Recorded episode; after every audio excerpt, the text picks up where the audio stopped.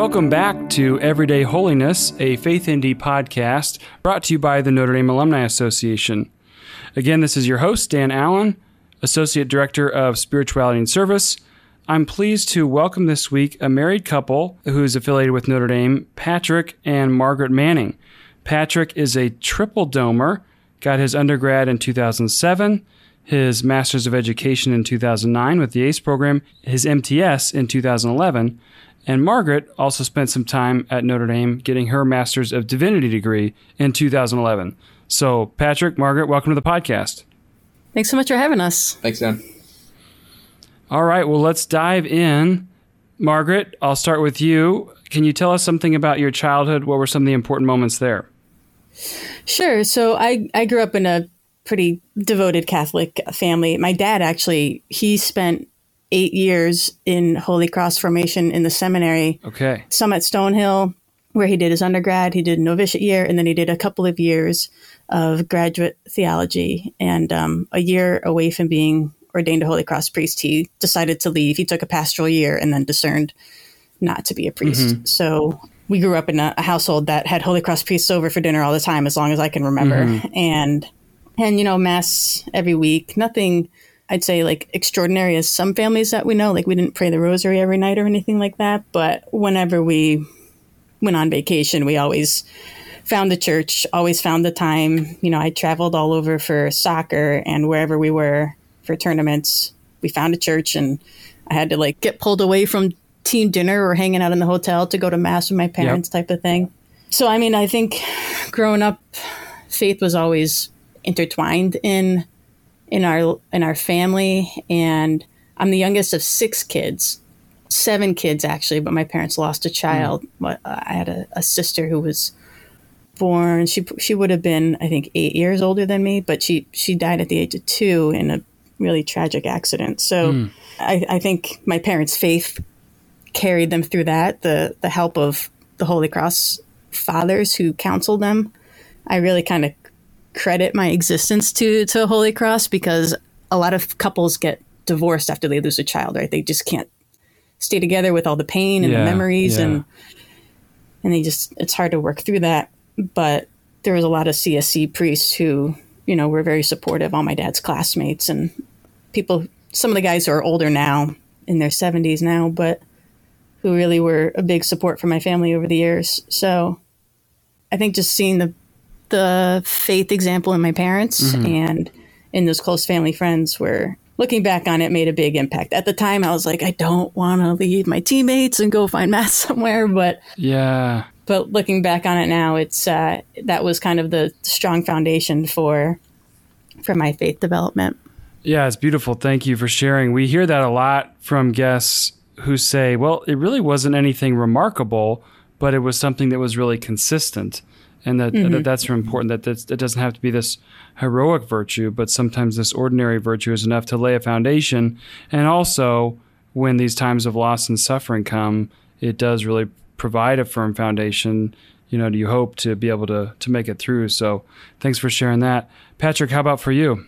Yeah, so similar story in in some ways. I'm cradle Catholic, you know, raised raised by Catholic parents. They took the trouble and made the sacrifice to always send us to, to Catholic schools. I, I attended Catholic schools, kindergarten through what grade am I in now? like 40 grade 32 or something like that. so it's yeah, so it was just yeah, like you're saying, you know, the slow burn like it, you know, it was it was always there. You know, you ask about like key moments, things that stand out. Like I remember I got confirmed in the 8th grade and there was nothing like spectacular uh, about my my Catholic school, elementary school. Although I think there were you know a lot of a lot of good things, a lot of solid things, and likewise the confirmation program. But for whatever reason, I just I just remember thinking at the time that I was going to be confirmed. Like yeah, like I want to do this. Like mm-hmm. this this is something that that I want for myself. And then I'd say that high school is probably really where I got I don't know faith faith came alive or became even more important for a few different reasons. one, I I attended a, a really excellent high school. So shout out to St. Ignatius High School in Cleveland. Okay. Just a really fantastic place Yeah. in a lot of ways. You know, strong sense of the Ignatian spirituality and strong sense of, of mission and, and community. Really get, got involved in meaningful service there. We had a fantastic theology department. Your listeners will not be surprised to know to learn that many were Notre Dame alums. so planting some seeds there and at the same time i was i stayed in, involved in my home parish largely through the youth group and and had had a really good thing going on there and as a, as i've kind of like you know later on gone gone on and now in my work spent a lot of time wondering like you know why why people stay in the faith and why people leave i kind of look back at my own experience and wonder wonder what it was there Mm. because you know it was nothing earth shattering for me but i i got to think that the youth group was really key because i those were also some of my my best friends and really wonderful relationships in in that group and i, I think that was really key for me Yeah, I would definitely like to touch on that. I think one of the challenges, and I was in catechetical work for a few years, one of the challenges of confirmation, especially when a lot of places might have it eighth grade or high school, early high school, uh, that we would often say, well, confirmation is not graduation. But unfortunately, we saw a lot of people, young people, fall away after receiving that confirmation. So yeah, what what can help make it stick, so to speak, and I think those relationships are are certainly key in that. Margaret, I, I imagine too, relationships are really key in sports and and soccer. What was your eh, love of soccer about, and and how did that kind of factor into your makeup and who you became as a young person? Yeah, so I decided to. I played basketball also in, in middle school, but when I got to high school, I decided to only play soccer. Mm-hmm. So I played club during the off season of the soccer of, of the high school season. So I played played for the high school, and then three three other seasons played for the club. So I was, you know, all over New England every weekend playing different teams, and I just loved it. I mean, I just had a lot of fun with it. I don't know if I gave it a whole lot of thought about how it's making me as a person or how it's kind of forming my character. And then I, I think what was helpful in, in terms of my faith development, though, there were a couple of other Catholic girls on my team. Mm-hmm. And one of them went on this ecumenical retreat for the weekend. Okay. And she, I, I always, you know, I, I saw her and I, I wanted to do it too. So we actually missed a game one weekend, which was kind of a, a big deal at the time because there was, I think, two or three of us that went on the retreat and missed a game, and that just seeing the the passion and the the faith on fire with young people and young adults on on this retreat weekend was one of the stepping stones into my own faith development that kind of sprung me into college life and and getting involved with with campus ministry and stuff at that time. So I think soccer was more just love of the game and having fun. Sure. But also through that, I, I made a couple of faith friendships too. Great, great. Thank you. And so, thinking about college, did you think about playing soccer in college or what kind of factored into your college decision? Yeah, so I did play soccer in college. So I went to Stonehill College, which is also a Holy Cross school, so sister school with Notre Sure. Dame. And my first exposure to Stonehill was I don't even know if I was in high school yet, but we went up there for a Jubilee celebration for a priest who was, you know, a good friend of my parents. Yeah. And my parents, I think, navigated this really well because later on they told me they really wanted me to go to Stonehill, but they didn't want me to They know. played it cool. Yeah, yeah, yeah. they didn't want me to know that and didn't want to influence my decision. But just being around the campus, it's a gorgeous campus. And it was Division two soccer, which I felt like was my level. It seemed like a good fit. So the school was what I was looking for in terms of the size, and it it was it's kind of like a self-contained campus. It's not in the city streets or anything like Sure. that, which is what I wanted. And it was Catholic, so I wanted to keep that too. So I liked I liked the school in general. I liked that I already knew some priests who were there. My dad went there, my cousin went there, and I played soccer my freshman year. And then decided not to play because I played mostly left bench that freshman year. And so then I decided not to try out again sophomore Okay. year. so I was really glad that I played, but I I was also really glad that I stopped playing. Yeah. And and I was glad that I chose a school for more than just a soccer team. Like I just loved the school. Sure. So then after I stopped playing soccer, then I was able to get more involved in campus ministry things and intramural sports and different service clubs and agencies around around campus.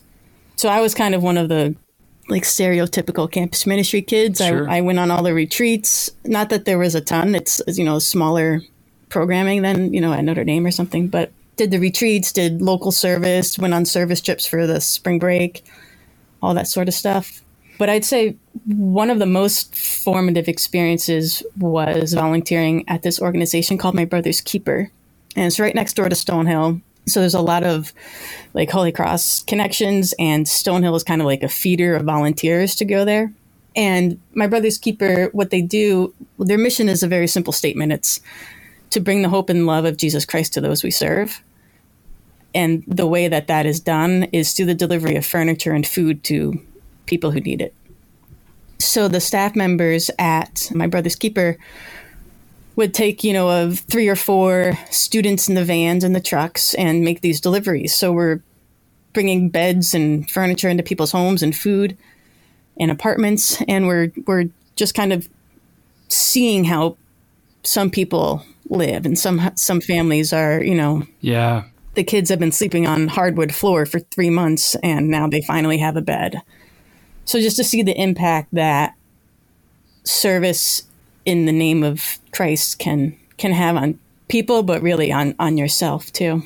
So I volunteered there. I th- I think it was for three years, but was super involved with them, and that kind of just sparked the, my strong desire to be in ministry, to be in service, to kind of just have that carry on throughout my whole life. Yeah, that's really inspiring. And I, I do think that there's that element of service where you come to give something, but you actually receive a lot in, in the giving. And so glad you had that experience. Patrick, for you, you mentioned growing in your faith and love of service in high school. And I assume that that led to thinking about Notre Dame. But can you give us some insight into that decision to come to Notre Dame? Yeah, they coming from a Jesuit high school, obviously they were pushing the the Jesuit colleges Right, pretty hard, and Notre Dame was the one non-Jesuit college that I applied to. So, so I always kind of chuckled when people would refer to Notre Dame mistakenly as a Jesuit school because the Jesuits get credit for every Catholic university. I feel like, but yeah, no, I had I had applied to you know to a handful of other schools and was actually pretty set on going somewhere else. Notre Dame always seemed like a little bit of, of a dream. I visited as a I think as a high school senior and had that experience that so many people talk about that there was you know there was just something about the campus you mm-hmm. know is that that Notre Dame feel in spite of the fact that it was a typical gray rainy March South Bend day still had the allure somehow. So you know I, so I had a good visit but I kind of thought that it was sort of a dream. Even even when I got the acceptance letter that point I was still thinking well that's nice I can tell my kids one day that I got into Notre Dame, but I'll never be able to afford it. Mm-hmm. But Notre Dame actually ended up doing real, real well by me in the end, and so that kind of it opened the door, and I walked through. When it became a real possibility, it was pretty, it was pretty clear to me that that's where I was going. That's great. Yeah, it's it's fun to hear those stories and kind of nodding my head at some aspects of that, knowing that a lot of people have received that gift of Notre Dame, and you know, especially sometimes the financial aid and those things make it possible. What were some things that you were involved in that you helped you really come into your own as a person while you were a student here? a lot. I really owe a lot to Notre Dame. I, I think I got to start with my dorm. I was in Siegfried Hall and immediately had an incredible community, you know, really a group of, of brothers there in many ways that, you know, the faith was at the center. Just the experience of those dorm masses mm-hmm. on Saturday nights. We had a fantastic rector and Father John Conley. Mm-hmm. He at that point he'd already been doing it a long time and, and just had a great a great handle on how to run the dorm, but also how to build relationships with with the guys. And he definitely did that with me. And he at, at a number of crucial points, I think he he he saw something in me that I that I didn't yet see in myself, and mm. it was very and very encouraging along the way. So yeah, my experience in, in Siegfried was was definitely key. Was like like Margaret, very involved in in campus ministry. Got hired on there, I think my sophomore year, and I remember kind of a funny exchange sometime later with Mary Olin, who was one of the a legend, a legend of campus ministry. The yeah. legend, Molin. Yes. and I remember I don't know, like how far down the road, talking with her one time, and she, and she made a comment about how she like she doesn't normally hire the the campus ministry rats, uh, you know, to like to work the desk kind of thing. Yeah. And I'm like, so you know, so so how'd I end up here? Because I definitely was one of those people. She's like, oh, I just loved you, so so I got in somehow so spent a lot of time around there, but also I guess somehow bridged the divide that at least at that time was some sometimes there at Notre Dame where you'd have like the campus ministry crew and then across the way you'd have like the the CSC, the service crew. Yep. But I really kind of spent equal time in in both places. Did a got to do a, a service project my my sophomore going into my junior year and spent some time on, on Staten Island teaching and, and working with a, an enrichment program there. So, you know, service continued to be a theme all the way through. And I'd say my major too. I was I was in the program of liberal studies, mm-hmm. which again, kind of the an ironic twist in my story is I remember as a high school senior getting literature from St. John's, which is one of these schools that like if you go there, like the like the the curriculum is is the great books. Right. Like that's what everyone does. There's no choice. There's no wiggle room. And I remember seeing that and thinking, man, that looks intense. I, no, thank you. and then I go to Notre Dame and get evangelized by a sophomore in, in my uh, in my wing of the dorm, and I end up doing exactly that same thing, and, and I couldn't have been happier with it it was just an opportunity to really kind of think through the the big questions in life and again have you know a really neat community with the the small group of people in in the program.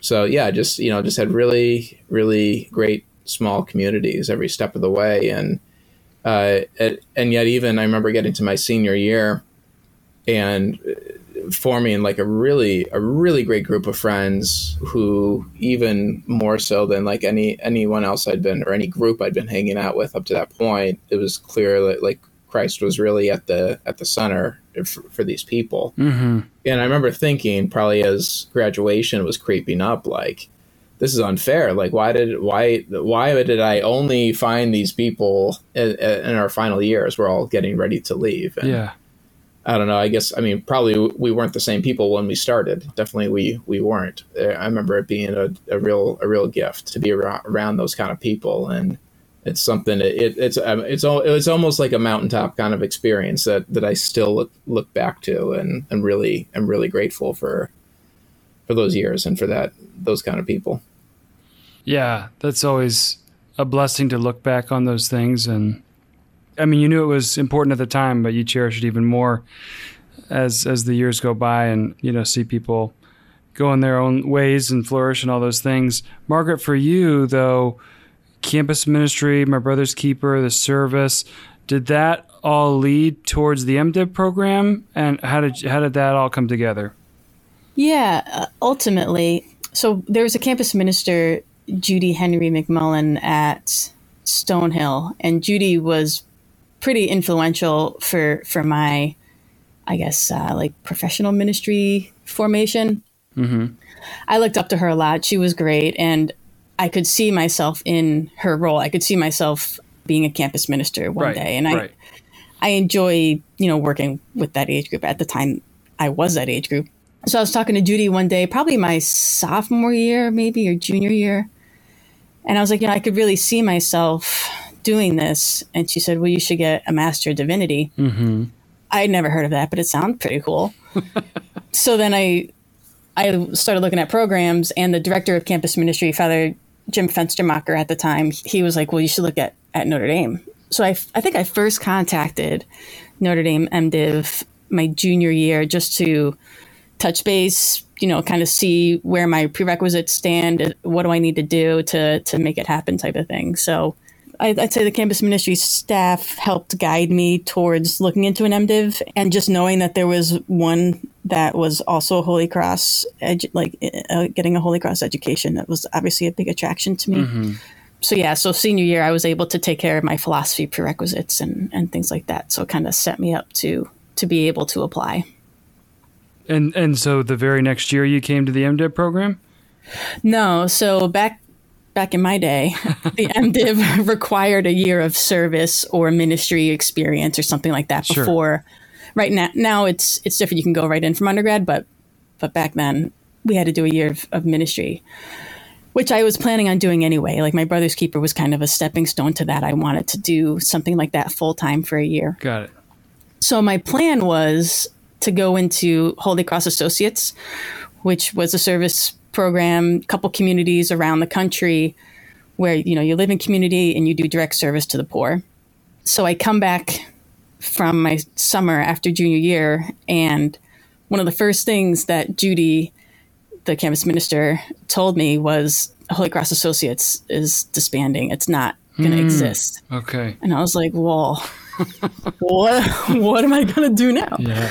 So then you know there's that I forget the the name of it, but there's a directory of faith based post grad service programs. Mm-hmm. So one of those booklets was hang, you know hanging around campus ministry, and I just started at the beginning of the alphabet, and I think on the second page was Andre House, and I see Andre House. It's got like a little description about it. It's got the address and phone number and contact info, and then the director, Father Bill Wack, CSC. Mm. And so I turned to my campus ministers. I was like, "There's another Holy Cross thing out there. Like these guys are everywhere." I was like, "This is what." So so you know that was an attraction, so I could you know keep keep the connection with Holy Cross. So during my senior year, I applied to be on the the core staff, the postgraduate service program at, at Andre House, and part of that process is going for an interview and being there for a week so you can really see what the work is like because it's kind of intense. Andre House is a hospitality center for the poor and homeless in in Phoenix, Arizona. So it was, you know, it involves doing laundry for the guests, distributing clothing, kind of manning an office where people can make phone calls or get a blanket or get some Tylenol. Mm-hmm. And then the big thing that each staff member is in charge of is one day of, of the soup line, which is coordinating volunteers and preparing and serving a dinner for anywhere between five and eight, 900 guests a night, wow. 900 meals wow. a night. Guests can go back through more than once, but there were some nights I, I saw over a 1000 mm-hmm. So, you know, you kind of come for your interview week, experience everything, and then have an, have an interview with the staff at the end of the week to kind of just see if it's a good fit for both of you. And I loved it. I love the work. I love the people, the people that I met. I love the community aspect of it, living in the house with the other housemates.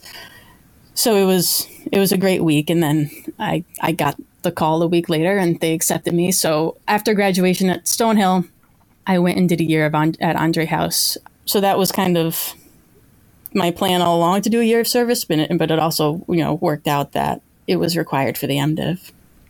Got it. Yeah, I'm sure that I was very impactful. I've had the chance to visit down there once, and it's yeah, pretty breathtaking. Sometimes the poverty that you see, but also the depth of love that you see in mm-hmm. the staff for the people there. Mm-hmm. So glad to share that with our audience.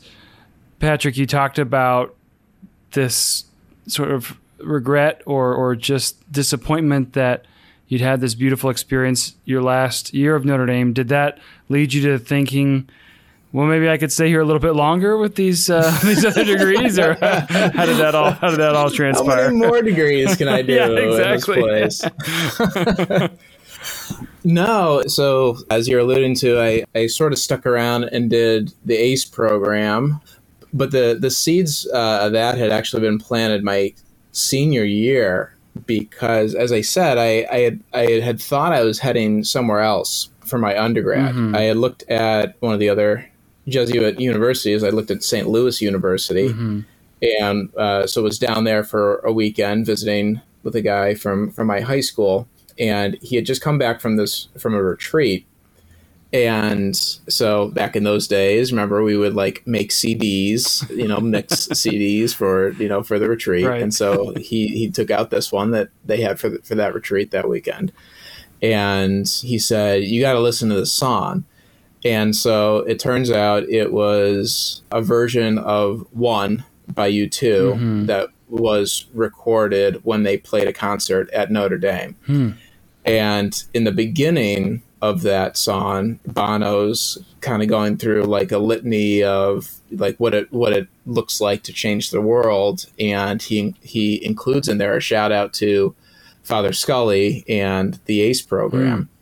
And so that was the first time I, I had heard of ACE, but I I knew um, already, or was at least was thinking when I got to Notre Dame that I w- that I wanted to be a teacher. Like I said before, I was really inspired by some of the the teachers in my theology department in, in my high school. My plan, my thought at that time was to get my degree and then just go back to my high school and, and teach there. But in the meantime, I, I heard about this ACE program and heard that they make really good teachers. And I said, well, I want to be a good teacher.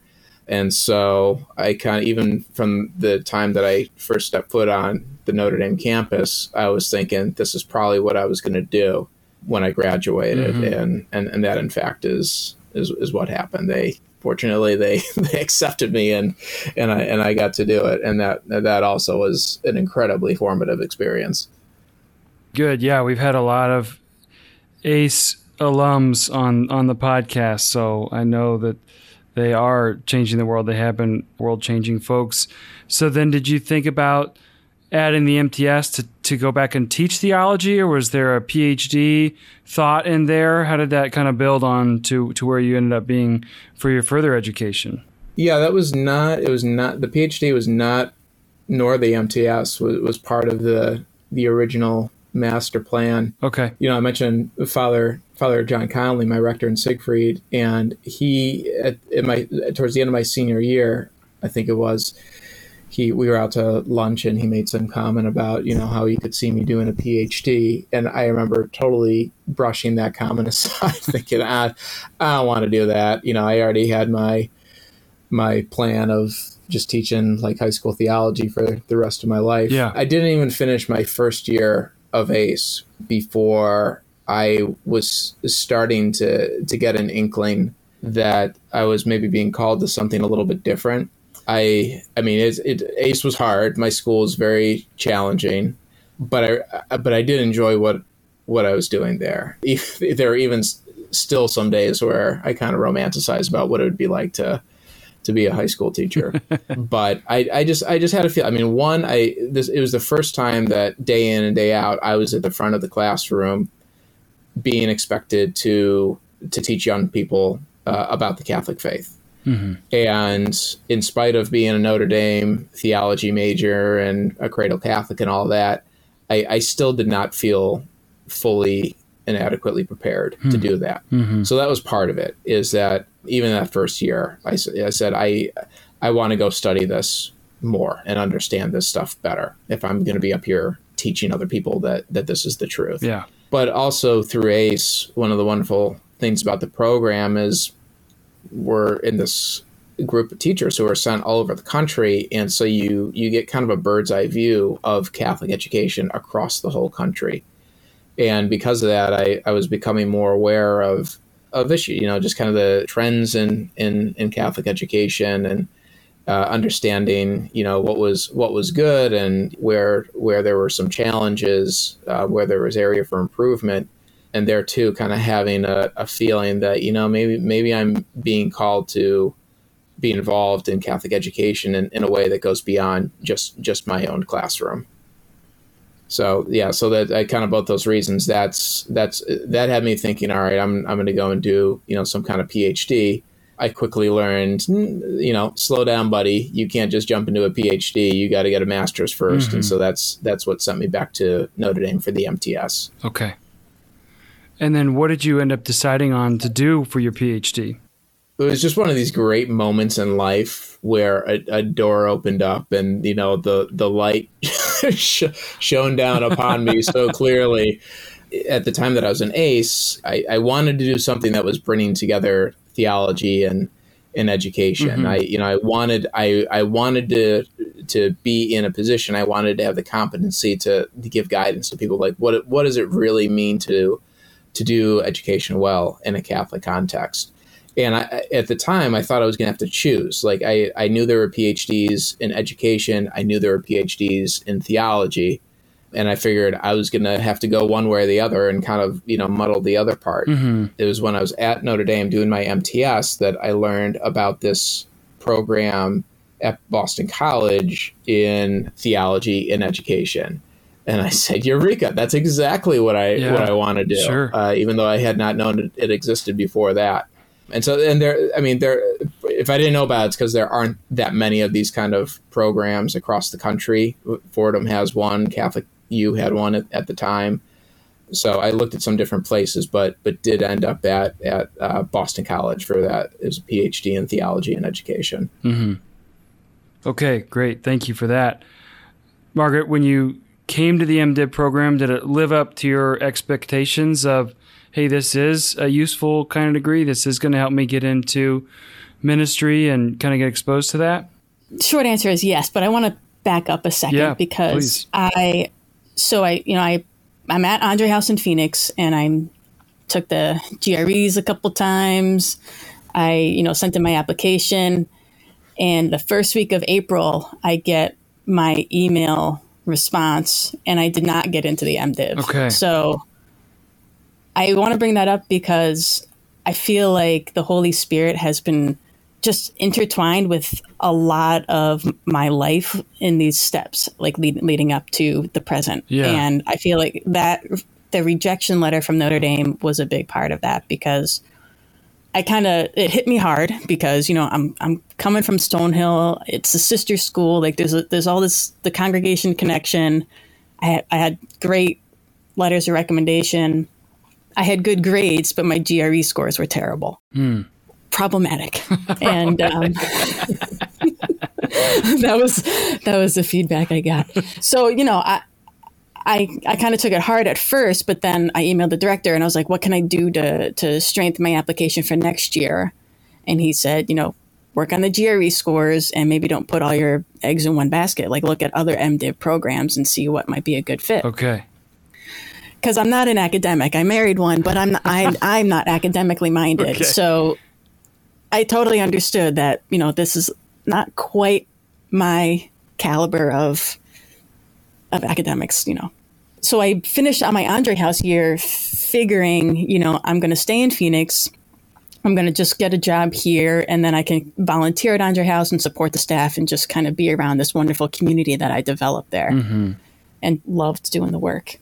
I had some job interviews. I had an appoint- apartment all lined up to, to share an apartment with a friend.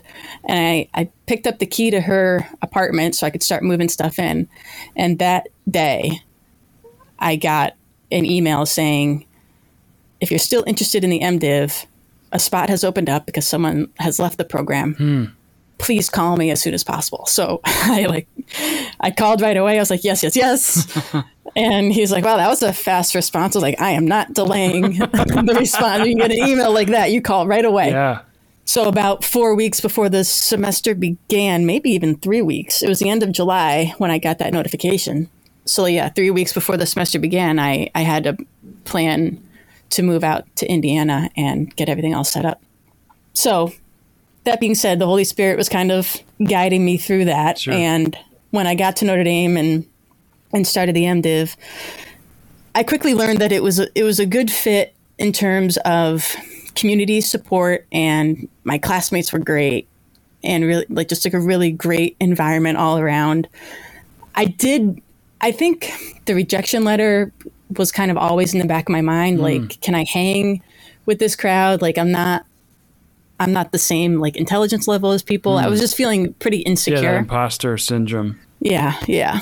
So I felt like that was kind of always hanging over my head, but I hung in there and graduated. yeah. Bees get de- bees get degrees, right? right? So no, it, it was a really perfect fit. And then when it comes to the the ministry preparation, what I liked best about our MDiv program, as opposed to maybe other schools, is first semester, first year, you dive right into a ministry placement. Yeah. So, you know, you're in the field doing different ministry placements. You're learning from your classmates and what their experiences are at the different different field placements.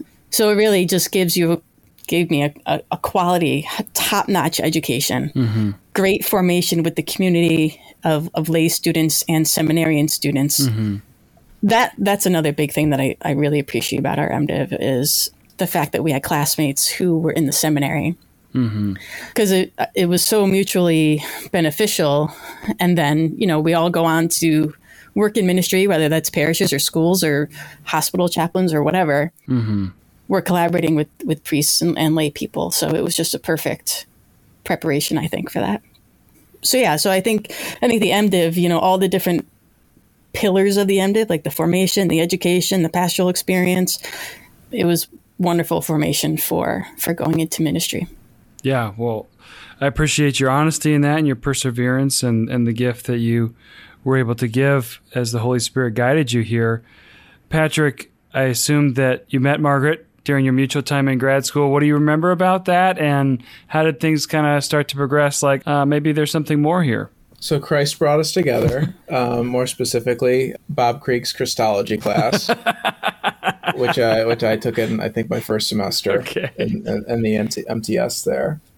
And this would have been more entertaining if you asked Margaret. That, go ahead, Margaret. I'm going to jump in on Go this. All right, take yeah. it. Take it away. Take it. right. First of all, since everyone's calling me Margaret, I just want to clarify for our listeners that my nickname is Boof. So everybody who knew me at Stonehill and Andre House and Notre Dame professors, classmates, everybody called me Boof. So um, just in case, you know, that helps clarify things. Because your maiden name was Margaret Bouffard. Bouffard. Yes, yes. yeah, so my maiden name is Bouffard, so Yeah. everyone called me Boof. Great. And so feel free to call me Boof. Will do. Dan. so my first impression of Patrick, this is my first impression. So we're in Christology class and there was we had a break halfway through the class, just like a 10 minute stretch break or whatever. And this is my second year of the MDiv, Patrick's first year of the MTS. So by now, like I've already established some good friendships. We we've, you know, built up our MDiv community, you know, interacted a little bit with the MTS students, but you know, not as tight as the MDiv. Mm-hmm. So during this break, I'm just kind of standing at my desk and I look over and along the wall, my classmate Margaret. This is why Boof is important because there were two Margarets in our class. So Margaret is talking to this guy, and I mean, Margaret was already talking to a couple of MDivs, and then this guy comes walking up and is like trying to butt into the conversation a little bit. And I'm like, who is this dude? Like he's trying too hard to to make friends here. Like, what is going on? This guy is this guy's odd. And that was me. That was Patrick. but little did I know that Margaret also did ACE with Patrick. Yeah. So like they had already known each other and they had already talked like, hey, let's like we need to hang out. MTS, MDiv, we gotta like bridge the gap. We all need to hang out together and and whatever. So that was that was my first impression of Patrick and uh, you know, that's the rest is history. So, in spite of that, we persevered. yeah, our our common friend Margaret and I had we were friends from before, and we've been talking over the summer about like, yeah, we these are like good groups of people who don't always hang out together, and maybe we could bring them together. So, you know, so there was some of that, and Margaret had a was boof to clarify was had a had a great house, had some great roommates that she was living with, and they were good enough to to host a group of us a, a couple of times. So I was over there one night for like you know we were watching a movie or something like that, and so you know just kind of like they had a good thing going on. I appreciate that, and I said like you know it's a, it's a great place, you're great people, and Boof said something about like uh, yeah well you know you're welcome anytime, come on by. I'm like all right, you know maybe I will, and so. we'd you know, we'd hang out with the group. I would go over there and we'd just study and and as as time went on yeah as you said dan there was a thought well maybe maybe there's something more here. Because it's i'll just say i mean with with margaret uh, from the beginning and as our relationship progressed i mean i had this experience of i i was just more comfortable with her than i had ever been with you know probably just about anyone else in in my life. Mhm. and part of that is just her her gift and the beauty of who she is that she everywhere she goes she has that knack of putting people at ease and, and making people feel feel comfortable. I thought that was a really beautiful thing, and I liked the person I was able to be around her. And so, yeah, those were good reasons for me to see how far this thing would go. And Yeah. so now here we are about to celebrate our 10th anniversary pretty soon. 10 years. Okay. Yeah, I was going to ask when in the timeline, Boof, did did you actually get married? What were some of those early years like? we dated for the remainder of my MDiv and his MTS. So we dated for about two years, got engaged, and so after we graduated, this this is where the Holy Spirit also comes in Okay. because if I hadn't gotten into Notre Dame, the when I did, we would not have graduated at the same time. Right. So because of that, we were able to graduate at the same time. He got into Boston College for the PhD. So we both moved to Massachusetts. I was very excited about that because we were very close to Stonehill, so I got to reconnect with my college friends and a couple of my high school friends were were up there. I grew up in Connecticut, but Sure. a couple of my high school friends were up in Massachusetts. So, so we moved out to Boston, and then we that first year we we were engaged, and then the following summer uh, we got married. And while Patrick was getting his PhD, I worked at a parish about a half an hour south of Boston. Uh, I started as a youth minister, so I was a youth minister for four years, working with high school, middle school youth, and then also running the confirmation program and some summer trips. We brought kids to ND Vision. And then my last year at the parish, I transitioned to be pastoral associate, kind of overseeing all of the adult ministries. So we got married at the church where I was working. So we made both families travel, which that was fun. my family from Connecticut, his family from Cleveland, and but yeah, so one year out of the MDiv, we got we got married. Great. And then I know we chatted beforehand about your kids. When did kids come along and what were some of those lessons like?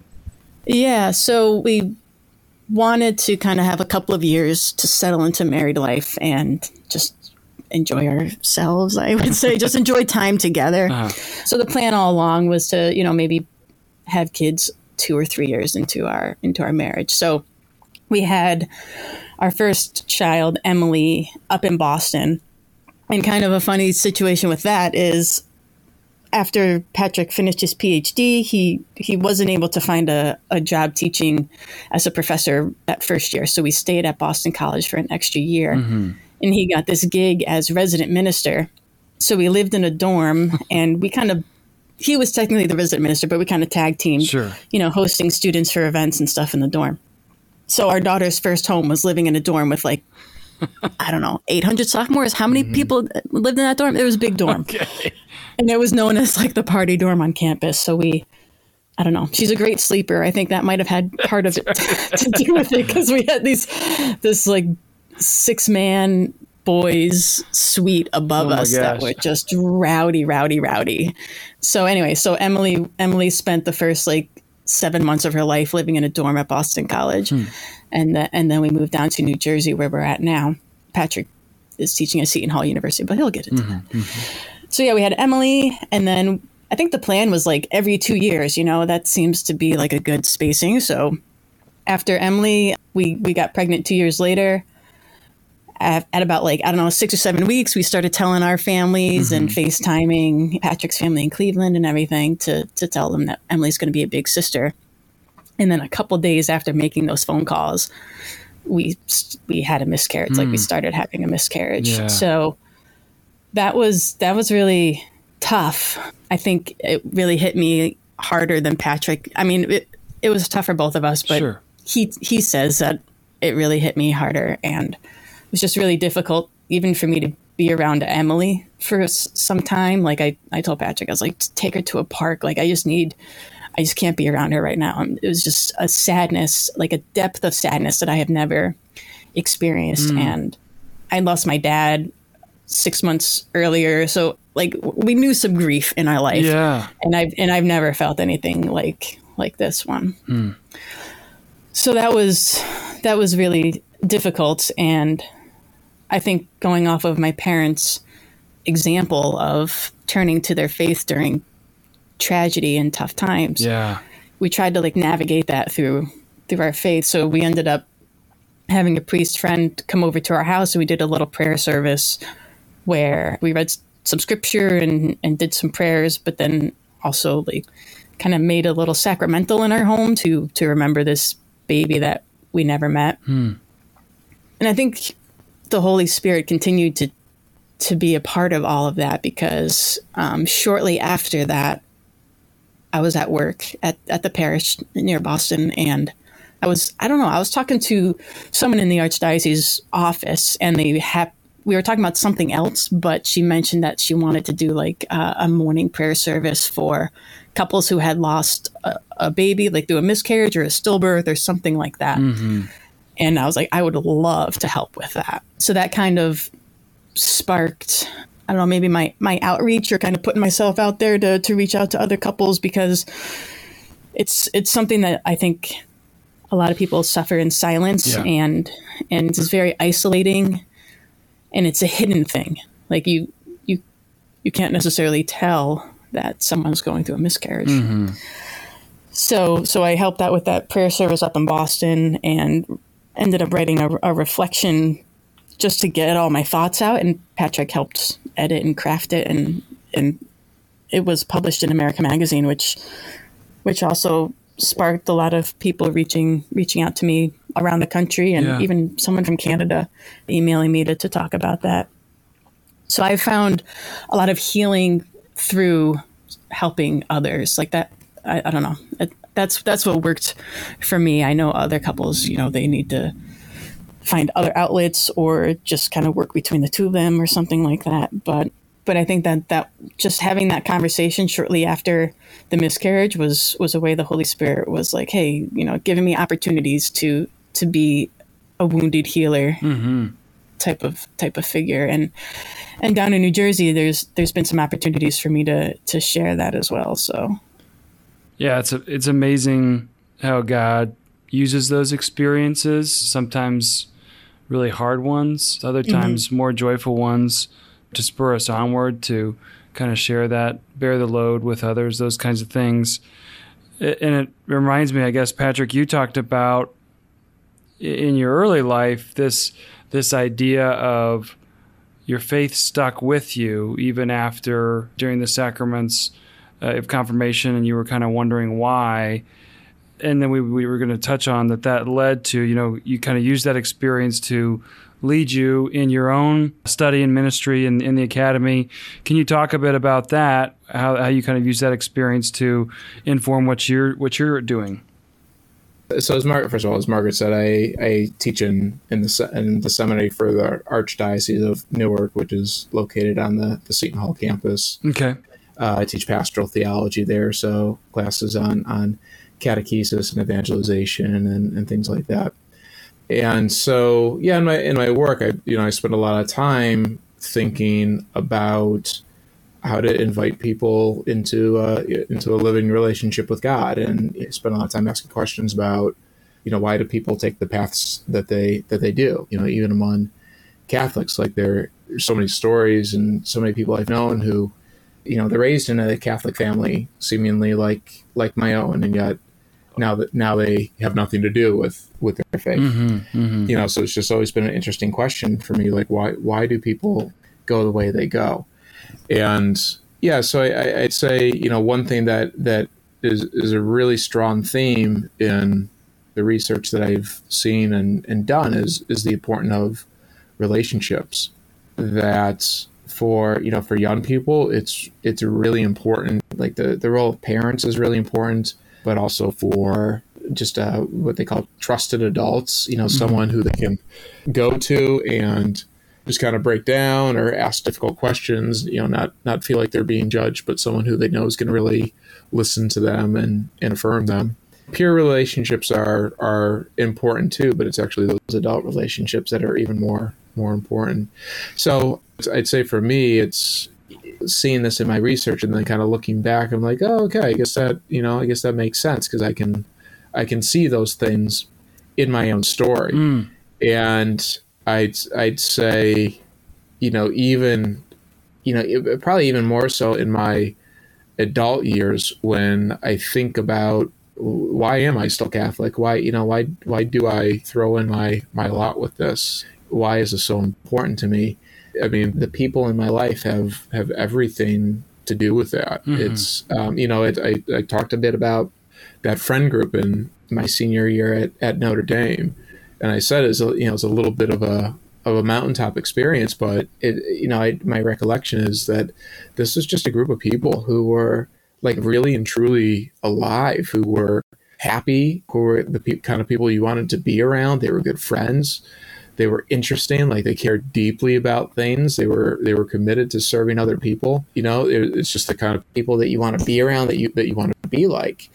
And I've been fortunate in my life to to continue to find those people, uh, and I definitely seek them out as, as well. And that's I, I, think that's crucial to me because those people are the kind of signs that you know the sacraments of the faith. You know that's they are where you know I see Christ continue to be you know incarnated in our world, and you know especially in in times that are difficult or when I'm just kind of falling down on my face, it's really helpful to be surrounded by those those kind of people to remind me about who I want to be and to have those people who can kind of carry me in some ways when I'm not doing a great job of carrying myself. Mm-hmm. So those kind of experiences that I definitely try and bring to, to my teaching at the seminary and try to, to share with other people that, you know, obviously there's lots of great things that you can do with, with programs and, you know, you try and be a good teacher and a good preacher and all those different things. But the quality of the relationships that, that you are forming is for me, just the,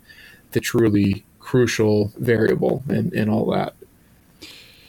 Yeah, those relationships are so central and it's what I really enjoy about the podcast is I get a little glimpse into people's lives and the relationships that have been so important. And I think it really relates to our overall topic of holiness that we have relationships with people in our lives who are models of holiness for us. And we also have you know relationships with the saints and uh, you know others who have gone before us who've who've shown us the way. Obviously a little bit different uh, relationship in that way but still there's that connection there. So Boof I'll start with you who have been some of the really important models of holiness that have shown you what it means to live a holy life one saint that I've I've had a strong devotion to for a, a long time is uh, Brother Andre Bessette so started a little bit with getting introduced to him at Stonehill because he's a Holy Cross brother, and now he's the the first saint for the congregation. Mm-hmm. But I really got to know the life of, of Brother Andre and kind of the, the, impact and the way that his legacy is carried out when I was at Andre House in Phoenix, which is named after him. Mm-hmm. Uh, so it's a combination of, of Brother Andre, but he also lived out a mantra that I heard a lot at my brother's keeper and that was that God uses ex- ordinary people to do extraordinary things. And I look at Brother Andre's life, you know, an uneducated person, a sickly person, an orphan person, a person who got rejected from the congregation when he initially applied. Hmm. But now look at the extraordinary things that God has done with this seemingly ordinary person. Mm-hmm. Um, so Brother Andre is a big is a big one for me. And thanks to a grant from Notre Dame, I was actually able to attend his canonization in Italy when I was in the MDiv. So that was wow. That was pretty pretty profound experience and just kind of deepened my devotion to him. Certainly my my parents and their example, which I've talked a little bit about before. But I, would say my current faith role model is is Patrick here. Hmm. I I look up I look up to him a lot in this sense. He's just a, a very thoughtful and intentional person and very disciplined. So he carves out scheduled prayer time every day. He he prioritizes that. He does a great job of integrating the faith and teachings with our kids and our everyday life and you know just daily moments and things like that. So we we now have three kids. Wonderful. So yeah, Patrick Patrick is a big one. Patrick, brother Andre, my parents. I'd say those are the biggest influences, but there's a lot of like, you know, just little people who just in little th- little ways are, are, examples to me. I, for instance, when we moved down to New Jersey, I, I worked at a parish for five years, but I recently left that parish and I started a new job a couple months ago. as a hospice chaplain. Hmm. So I'm working with patients who are terminally ill and like very close to death. Sometimes we we get them in and it's within a day or two. Yeah. And it's a lot of outreach to their families and supporting their families. I had a patient last week who was just kind of viewing everything as a miracle. Like this happened, but then God sent you through walking through the door, or this happened, and then God provided this. And so even in just everyday interactions like that, I, I try to I try to grab those like nuggets of of faith examples and and carry those those with me. Wow, that's very inspiring.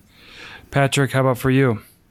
Yeah, I you know I definitely have had my you know different saints throughout throughout my lifetime who've inspired me. Definitely coming from a, a Jesuit school, you know Saint Ignatius, and I I continue to be really grateful for that that gift of Ignatian spirituality. I give a shout out to uh, PLS classmate Paul Mitchell. He has a really wonderful children's book called Audacious Ignatius that I highly recommend uh, to the families out there. Yeah.